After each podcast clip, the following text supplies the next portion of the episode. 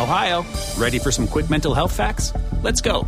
Nearly 2 million Ohioans live with a mental health condition. In the U.S., more than 50% of people will be diagnosed with a mental illness in their lifetime. Depression is a leading cause of disability worldwide. So, why are some of us still stigmatizing people living with a mental health condition when we know all of this? Let's listen to the facts and beat the stigma. Ohio, challenge what you know about mental health at beatthestigma.org. Hola, ¿qué tal? Muy buenas noches. Nuevamente bienvenidos a este espacio de Adrián Ruiz, el primer show. El día de hoy, pues como ya lo habíamos platicado anteriormente, vamos a, tocar temas relacionados con este nuevo año que se avecina, este 2016 que ya está más cerca de, de, de, llegar ante nosotros. Estamos a 15 días exactamente de que el 2016 se convierta en una realidad. Y pues bueno, habíamos platicado acerca de los propósitos, los propósitos de año nuevo. La finalidad de hacer un propósito eh, que nos ayude a ser mejores personas, que nos ayude a mejorar eh, en cualquiera de los aspectos que nosotros queramos, ya, llámesele profesional, personal, eh, de relaciones interpersonales amorosas, amistades, familia, salud, etcétera. Todo aquello que nos ayude a ser mejores, pues es un propósito que tiene algún sentido. Desde comenzar a hacer ejercicio, comenzar ahorro, lectura, pero no se trata solamente de hacer un propósito, sino más bien de saber darle seguimiento, ya que está comprobado científicamente a través de estudios eh, realizados por varias universidades muy prestigiosas en varios países, que la mayoría de los seres humanos iniciamos el año con propósitos en mente. Es más, los primeros días y meses de cada año eh, les damos un seguimiento muy puntual. Pero llega el punto donde dejamos de, de, darle el seguimiento porque consideramos que hay cosas más importantes. Muchos pretextos son la flojera, el trabajo, los hijos, la escuela, y culpamos a estas actividades de que por culpa de ellas no podemos darle seguimiento a nuestros propósitos. Por poner un ejemplo, no puedo ahorrar porque tuve que gastar en llevar al médico a mi hijo. No pude ahorrar porque tuve que comprarle llantas nuevas al coche. Evidentemente esto no es otra cosa más que la justificación de, los hechos que no pudimos llevar a cabo. Pero sí es muy importante aceptar que si no podemos cumplir un día y no lo corregimos, vamos a seguir teniendo este incumplimiento de nuestros propósitos. Un propósito muy real, muy palpable desde mi punto de vista y que le sugiero a cada uno de ustedes es el, el, comprometernos a mejorar en cada aspecto de nuestra vida, así de simple y de sencillo. Mi propósito de año nuevo es comprometerme a mejorar en todos los aspectos en los que el año pasado fui bueno y puedo ser mejor, y en los que no fui tan bueno, pero aún así estoy consciente de que puedo ser mejor dando más esfuerzo de mi parte.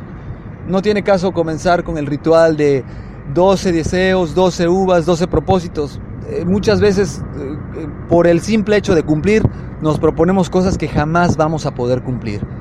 Eh, entonces, pues es ahí donde radica verdaderamente este éxito del cumplimiento de nuestros propósitos.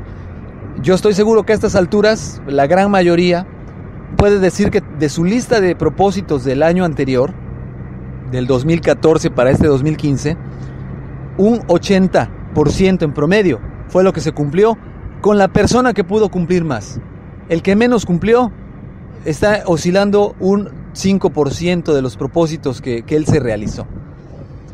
Siendo realistas, siendo honestos, la gran mayoría de los mexicanos caemos en el promedio de los 20 a los 5 puntos porcentuales de cumplimiento de los propósitos. No es porque no queramos hacerlos, la realidad ya, ya explicamos hace rato cuáles son las típicas justificaciones. Y es ese miedo a salir de nuestra zona de confort, de probar cosas nuevas, el que nos obliga a no mejorar. Por eso les decía yo que el mejor propósito que nos podemos hacer este año, que sea uno solo, es mejorar. Mejorar como sea que mejoremos. Sea poco, sea mucho. Si nos proponemos de una manera medible mejorar, que digamos, si el año 2015 no hice ejercicio, por lo menos el 2016 me voy a parar a caminar todos los días. O me voy a comprar unas pesas y voy a hacer pesas todos los días, o cada tercer día. Y que realmente busquemos darle seguimiento. O voy a cuidar mi salud, que incluye ejercicio, que incluye alimentación, que incluye muchos hábitos como dormir temprano, tomar agua, y estamos atacando varios pseudo propósitos en este, en este plan. Entonces la invitación es que lo reflexionemos, que hagamos un propósito que incluya varios al mismo tiempo, o varios propósitos, si ustedes así lo desean, que incluyan a su vez otros propósitos dentro del cumplimiento de este mismo, y eso es lo que nos va a ayudar a ser mejores personas.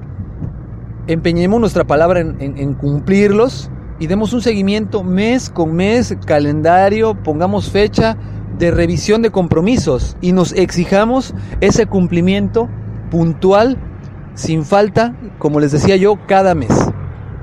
Bueno, es importante que cada uno de nosotros sepa controlar este seguimiento y que podamos eh, realmente comprometernos a pues exigirnos y afrontar las consecuencias de nuestras exigencias.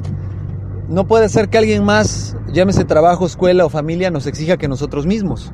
Ya lo hemos platicado en otros podcasts.